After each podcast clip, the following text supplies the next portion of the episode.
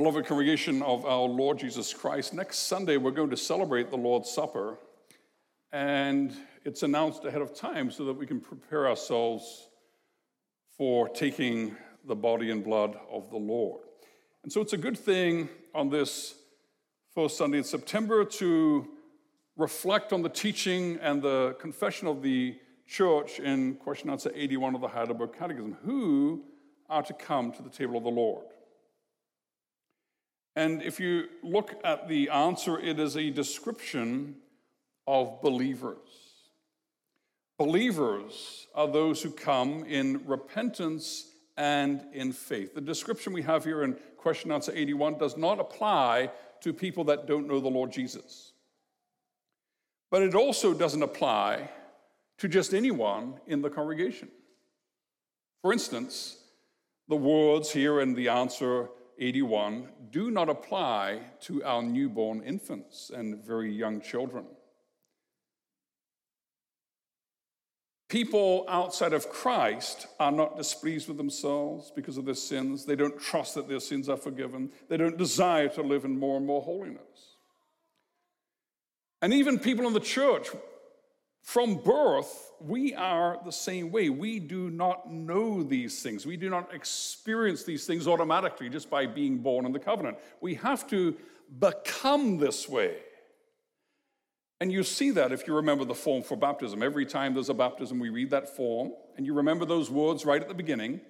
We and our children are conceived and born in sin, and are therefore by nature children of wrath, so that we cannot enter the kingdom of God unless we are born again, unless we become regenerated, born again, regenerated, unless we get a new heart, unless we become believers. Only regenerated sinners, born again sinners, can do the things that we have here in the answer 81. Only born again sinners, believers, can recognize and hate their sin trust in Christ for forgiveness, and desire to live a new life of faith. Well, the question is how do you get regenerated then?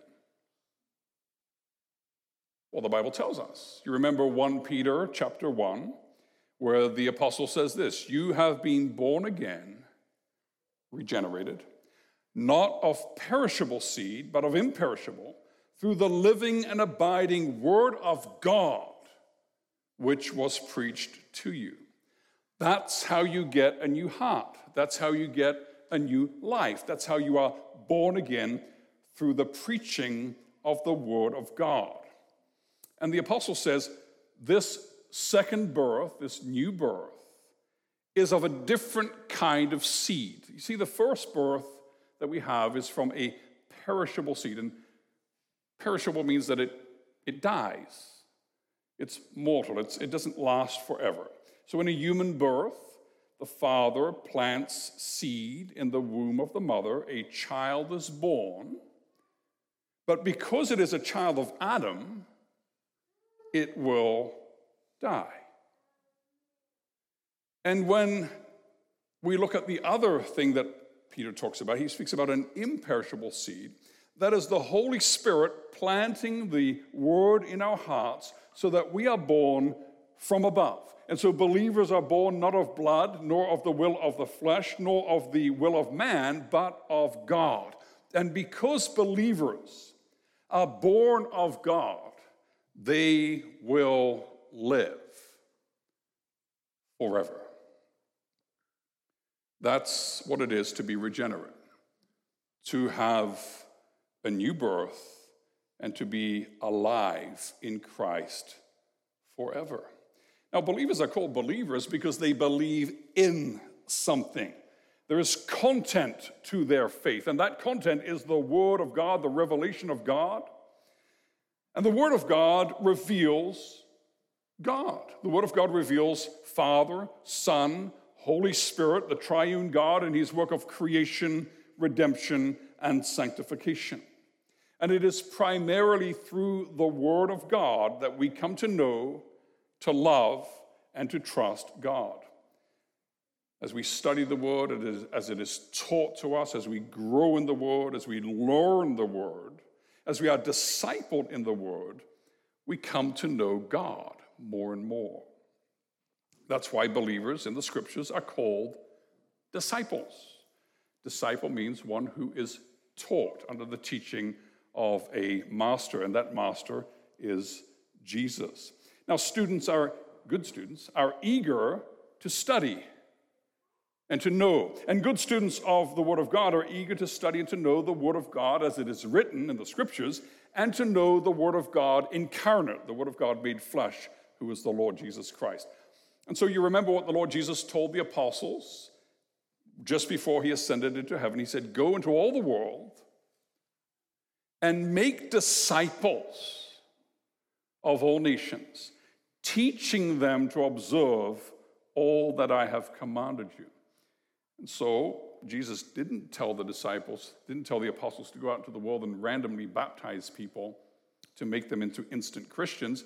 He taught them to disciple people, to teach them about God, to teach them about Christ, and to bring them uh, into communion with Christ and with the church. And so the Lord's Supper is for believers. The Lord's Supper is for disciples of Christ. The Lord's Supper is for those who have been instructed in the faith and have embraced the faith from the heart. Now, look, if you've got your psalm book handy, just look at question answer 81 for a second, or for a few seconds. Just look at those words, and, and do you discern a structure here which is familiar to you? Just as you read through it, those who are truly displeased with themselves because of their sins, and yet trust that these are forgiven them, that their remaining weakness is covered by the suffering and death of Christ, and who also desire more and more to strengthen their faith and amend their life. Those three parts to the answer here. Where have you seen them before? Have you not seen them at the beginning of the catechism? You remember where the catechism begins? It says, What's your only comfort in life and death? Well, that I belong to Jesus Christ, body and soul, in life and death. Well, what do you need to know to live in the joy of that comfort? Well, you need to know your sins and misery, how you're delivered from your sin and misery, and how to live in thankfulness because of that deliverance. You see that structure right here in the answer? Sin and misery, deliverance, and thankfulness. Those three parts are right here in the answer. And there's a reason for that. Because the catechism is simply instruction to prepare people for the table. The catechism is simply instruction in the faith, instruction in the word. For 2,000 years, the church has required that those who come from the world and those who are born in the church be instructed in the basic teachings of the Word of God in order to prepare them to come to the table of the Lord. The church knows from the scripture and teaches us that our only comfort in life and death, the comfort for every believer, is that I am not my own, but belong with body and soul, both in life and death, to my faithful Savior Jesus Christ. He has fully paid for all my sins with his precious blood and has set me free from all the power of the devil.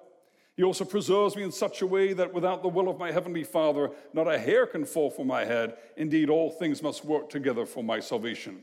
Therefore, by his Holy Spirit, he also assures me of eternal life and makes me heartily willing and ready from now on to live for him. Church knows and teaches that, that truth from the scripture.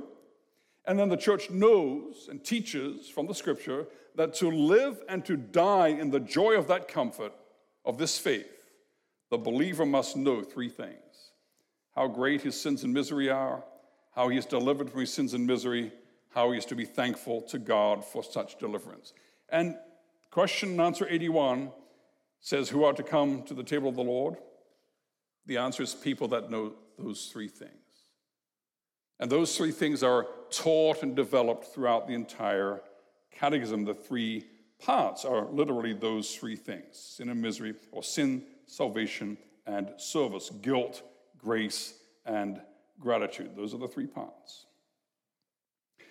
And so the church for 2,000 years has catechized, has discipled, has instructed new converts and the children of believers in the Christian faith using the teaching of the Word of God, teaching them the law of God to help them to understand their great sin and misery, their need for a Savior, teaching them in the Creed, which is a summary of the entire scripture, a summary of all the saving work and the mighty redemptive acts of the triune God in history recorded in scripture, teaching them from that creed so that they can see how they're delivered from their sin and misery, and then teaching them the law of God again in more detail so they know how to live in thankfulness for their deliverance.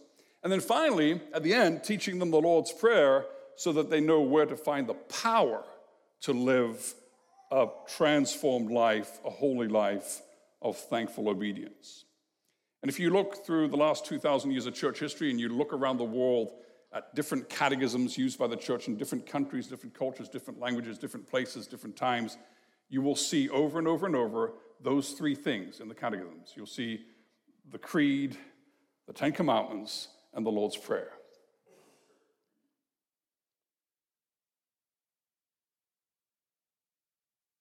So, what's my point with all of this? Well, the believer, the person who ought to come to the table, doesn't just happen.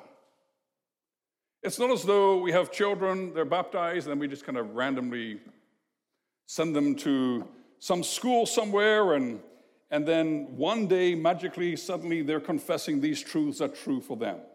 That's not how it works.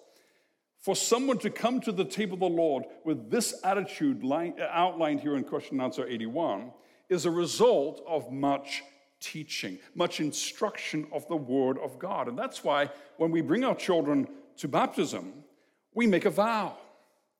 And one of the vows we make is this I believe that this church teaches the doctrine of the Word of God.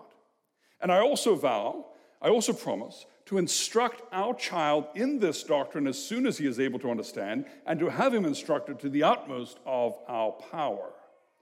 Those are the promises we make at baptism. Why? Why do we promise that they will be instructed in the Word of God? Is it, are we promising that we're going to fill the heads of our kids with all kinds of Bible trivia and good theological facts? No, that's not what we're promising.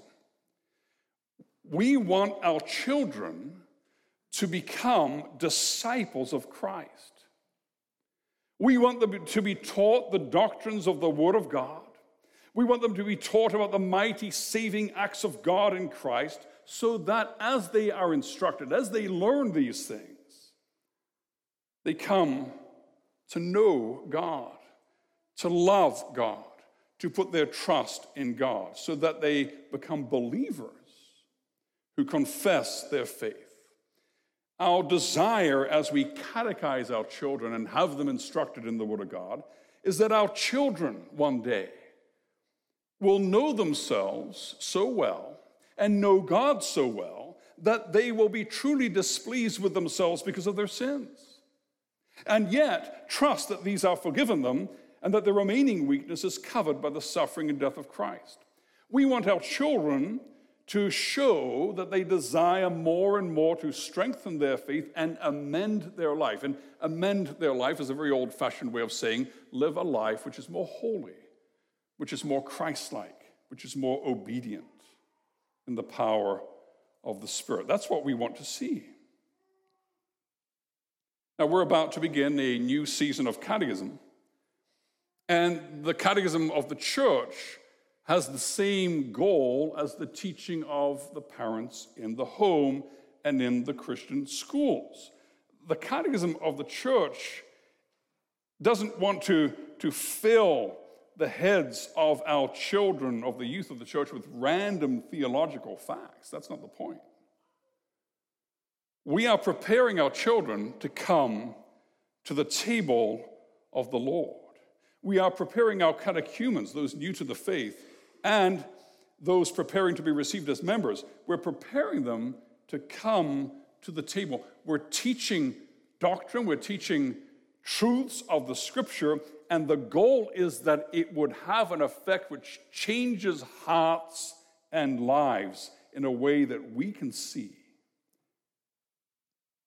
Now, throughout history, uh, throughout the history of the church, and throughout all of the scripture, admission to the communion table has been through discipling, through the way of instruction. We never have in all of recorded church history, we never have in redemptive history recorded in the New or the Old Testaments uh, a moment or any example of someone knowing nothing about God or sin or salvation or sanctification and simply being at the table. That never happens.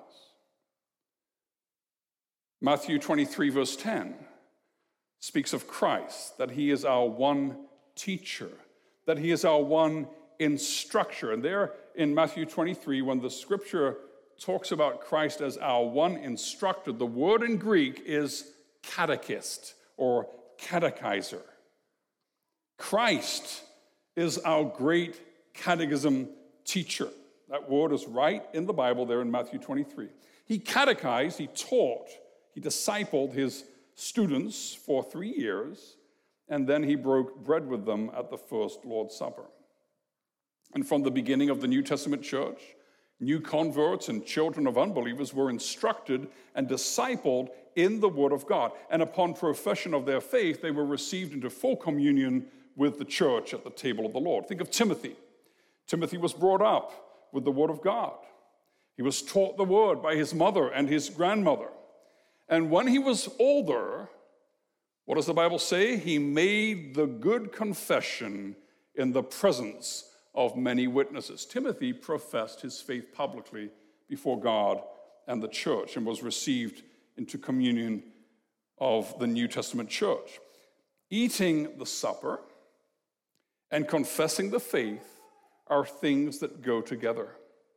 Someone who doesn't know the gospel, someone who doesn't believe the gospel, cannot confess the faith. And if you can't confess the faith, you can't eat. That's what we confess here in question answer 81. That's what we confess also in the Belgian Confession, Article 35. I'm just going to quote a little line there from Article 35 of the Belgian Confession. Finally, we receive this holy sacrament in the congregation of the people of God with humility and reverence as we together commemorate the death of Christ our Savior with thanksgiving, and we confess our faith and Christian religion. Eating the supper goes together with confessing. That's why we always do that. When we celebrate the Lord's Supper next week, we're going to confess the faith in the middle of that celebration. And that's what the church has been doing around the world for the last 2,000 years. Now, the scripture often speaks about instruction for the disciples of Christ you read the New Testament, it speaks about those who are children and needing spiritual milk, and that they need to grow up in understanding the gospel, and, and they need to get to the point where they're eating solid food. You think of Hebrews chapter 5, verse 12. For though by this time you ought to be teachers, you need someone to teach you again the basic principles of the oracles of God. You need milk, not solid food. For everyone who lives on milk is unskilled in the word of righteousness, since he is a child. But solid food is for the mature, for those who have their powers of discernment trained by constant practice to distinguish good from evil. And so you can be a little child physically, mentally, in terms of maturity, spiritually, and you can also be a little child even though you're an adult, but you're new to the faith, so you're a child in the faith. And whatever kind of child you are, you need the milk of basic discipling basic instruction and basic gospel truths. Because little children don't have the power of discernment, they don't have the knowledge necessary to discern. They need to learn so that they can distinguish good from evil and sin from unrighteousness. Now, this is important because what does the scripture say about participating in the supper without discernment? Well, we know, we read it there in 1 Corinthians, didn't we? Those who eat and drink without discerning the body eat and drink judgment upon themselves. And so, what does that mean if we are to give little children and uninstructed new converts, if we're to give them the supper, the supper? What does that mean? Well, it means that we're offering something to them that could bring judgment upon them, that could destroy them. Giving a, an uncatechized child or an uncatechized new convert, the Holy Supper, is like taking a big piece of steak and ramming it down the throat of a newborn child. It's not a good idea. It's not going to be good for them. As it has been for 2,000 years, so already in the Old Testament, participation in the sacrament required instruction and an understanding of, a belief in the basic doctrine taught in the sacrament. You, you look at Exodus 12 for a moment. Go to Exodus 12, verse 24, if you have your Bible handy. And you see there in verse 24, Exodus 12, verse 24. You shall observe this rite as a statute for you and for your sons forever. What God is saying here is that this will be done from generation to generation. It's not a one off thing, but in every generation, the church will continue to observe this rite. That's verse 24. Then look at verses 25 and 26. And when you come to the land that the Lord will give you, as he has promised, you shall keep this service. And when your children say to you, What do you mean by this service, you shall say it is a sacrifice of the Lord's Passover, for he passed over the houses of the people of Israel in Egypt when he struck the Egyptians but spared our houses. The children don't say, What do we mean? The children say, What do you mean? This is catechism. They're seeing the adults participating, they're seeing the father participate in the sacrifice of the Passover. They ask the question, they get the answer. They're being catechized. So, explaining what is happening is part of the church's job, going way back into the Old Testament to the Passover, which is the precursor to the Lord's Supper. Explaining the word, explaining the sacrament, is preparing the children for the table. It's catechism instruction. Now, sometimes we get into conversations with each other and we think about these things and we, we think, should uncatechized, non professing children come to the table? Should we give the supper to our little children as soon as they are able to eat solid food? And we might be inclined to answer with a quick yes, based on their covenant status. They're part of the church, they're members of the body. After baptism, we thank the Lord. Thank you, Lord, that you have forgiven us and our children all of their sins. They're covered in the blood of Christ. They're part of the congregation, which is the community of faith. They have they certainly bear the mark of being included and being part of the family of God. And so, if we just kind of answer quickly, should they also take the supper? We might say, well, why not? They're part of the body, they're members. But what does our confession say? Look at question answer 81. What does our confession say to that question? Our confession says, no, don't give the supper to the little children. Because who can come to the table of the Lord? You need to know stuff first. You need to have a certain disposition of your heart. You need to have a certain maturity in knowing the things of the Lord. And you need to know who He is, who you are, what sin is, what forgiveness is, what deliverance is, what holiness and sanctification are. There's something that has to happen first. Now, the confession says no, but the confession could be wrong. Maybe we have to change the confession. The thing is, brothers and sisters, is that it has always been no in the church. In the last 2,000 years and going back into Bible times, the scriptures teach us that the answer is no. Children, uncatechized, non professing children, do not belong at the table. In the Old Testament, only the mature, the instructed, the catechized men participated in the eating of the sacrifice of the Passover. The family would participate in the unleavened bread and the other things, but only the men participated in the sacrifice meat. One of the three sacrificial feasts that all the adult males had to keep was the Passover.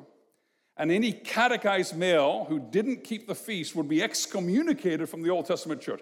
You had, if you didn't show up, you were cut off from God's people.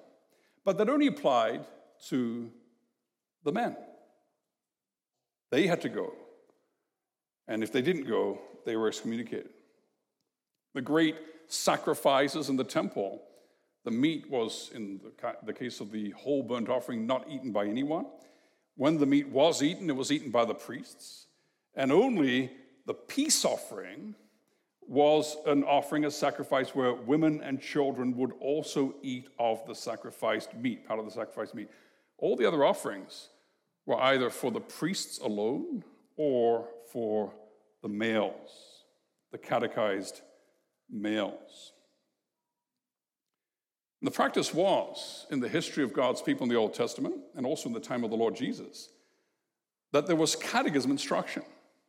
Not something we've made up as a church. There were three years of instruction from the age of 10 to 13. and at 13, a young man became bar mitzvah, which, is, which means a son of the commandment. And he would begin to participate in the sacrament. And we see that right there in Luke 2. At the end of Luke 2, we see Jesus, like any other Israelite boy of 12 years old, according to the custom, going with his parents to the Passover in Jerusalem. What we see in Luke 2 is the final year of Jesus' catechism. Next year, he will be bar mitzvah, a son of the commandment. He will be considered spiritually mature and he will be able to participate in the eating of the sacrificed Passover meat. This year, at 12, he is found in the temple doing what? Catechism. Questions and answers with the teachers. It's his final year of catechism, it's his profession of faith. And next year, he'll participate in the meal, the sacrificial meal. Because the Passover can only be kept by faith. You remember Hebrews chapter 11? By faith, Moses kept the Passover. And in the Old Testament, the sign of belonging to the covenant, circumcision, was for the males. The females belonged too. They didn't get the sign because it wasn't possible because of the type of sign. In the New Testament, the sign of belonging to the covenant, baptism, is given to male and female. And a similar thing happens with the Passover, with the fellowship meal, the communion meal of the covenant. In the Old Testament, eating the sacrificed Passover lamb was a sign for the catechized males. In the New Testament, the sacrament of the Lord's Supper is for the catechized males and females. So that's kind of similar to how circumcision now applies to women and men. So the supper is now for males and females. What hasn't changed is that the sacrament of inclusion is for infants and the sacrament of communion is for catechized adults. And so, what I'm going to do, this is a big topic, and for some of you, some of the things I'm saying may be somewhat new or perhaps even startling. But I'm going to end looking at 1 Corinthians chapter 11 very briefly. There's lots of scripture, there's lots of church history which speaks to this. I'm going to limit myself to drawing four things from 1 Corinthians chapters 10 and 11. So, first of all, look there at 1 Corinthians 10, verse 14. When, when the apostle begins to talk about the supper, he says, I speak as to sensible people.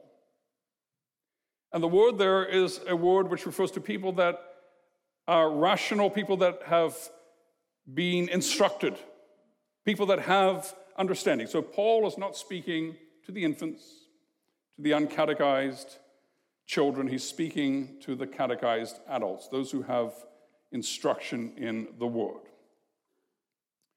And then I want to look just at um, 1 Corinthians chapter 11, those verses that we, we looked at. And I want to call your attention to the difference between the two sacraments that we have. That baptism is the sign of covenant inclusion, that you belong to God's people and congregation. And in baptism, you are totally passive. You just receive it. Whether you're a child or an adult, you just receive it.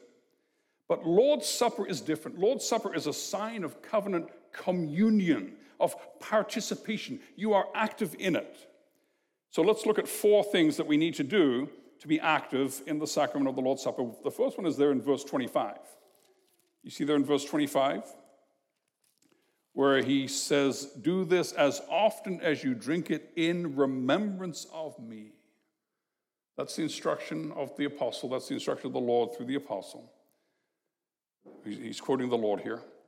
In remembrance of me. That means that you need to know who Jesus is to take the supper. You need to remember who he is and what he's done. If you're a child, an infant that's just beginning to eat solid food, you can't take the supper in remembrance of Christ. You need to be catechized, you need to be instructed, you need to be mature in faith to know who Christ is, what he has done, and what you are remembering. And an infant or a person totally new to the faith cannot do this. Then look at verse 26. For as often as you eat this bread and drink the cup, you proclaim the Lord's death until he comes. And again, an uncatechized child or a newcomer to the faith cannot proclaim the Lord's death. They can't proclaim the Lord's death because they don't know who the Lord is, what his death means, what his atoning sacrifice was, what it accomplished, and what the Bible teaches about his coming again. If you haven't been catechized, you can't proclaim the Lord's death as you take the supper. And then look at verse uh, 26 again. I think it's verse 26. Sorry, that's verse 28. Let a person examine himself then, and so eat of the bread and drink of the cup. Let a person examine himself. An infant, a newcomer to the faith, cannot examine himself. They don't know the law of God. They don't know what sin is. They don't know their sin. They don't know how to examine themselves, whether they be in the faith. They don't know what the faith is. They have not yet been instructed or catechized in the faith. Therefore, they can't examine themselves to participate. And then look at verse 29. Verse 29 of 1 Corinthians 11. For anyone who eats and drinks without discerning the body eats and drinks judgment on himself. Now, discerning the body can mean a lot of different things. I'll pull them all together because I think there's, there's a bunch of things that come together in, in what this means. It, it means discerning, first of all, the difference between good and evil, righteousness and unrighteousness. It means having a thorough knowledge of our sin and knowing our unworthiness and Christ's worthiness. It means discerning Christ in the sacrament, that by faith we eat the body and drink the blood of the Lord Jesus Christ Himself, not physically, but spiritually. It means that we discern the work of the Spirit of Christ in uniting us to Him and to one another as members of the same body, that we discern our place as members of the body of Christ and the duty that we have to love one another so deeply that we're even ready to die for one another. Those are all things bound up in discerning the body. An infant can't do that. A total newcomer to the faith can't discern the body because they have not yet been discipled, instructed, catechized. And so, as we begin a new catechism season, and as we drive to the church building every Tuesday to drop off our older children and our teens, and as some of us here in the church meet with catechumens that are new to the faith and, and go over the teaching of the catechism, remember what we're doing, brothers and sisters. This is not just one more tradition. It's not one more Canadian Reformed custom that we're just kind of doing and we get back into the routine and we mindlessly go through it. That's not what's happening. We are preparing these newcomers to the faith, or we're preparing these young children and these teens, we're preparing them to come to the table of the Lord. We're preparing them to experience the deepest, the most intimate communion with Christ and His church that is possible this side of heaven.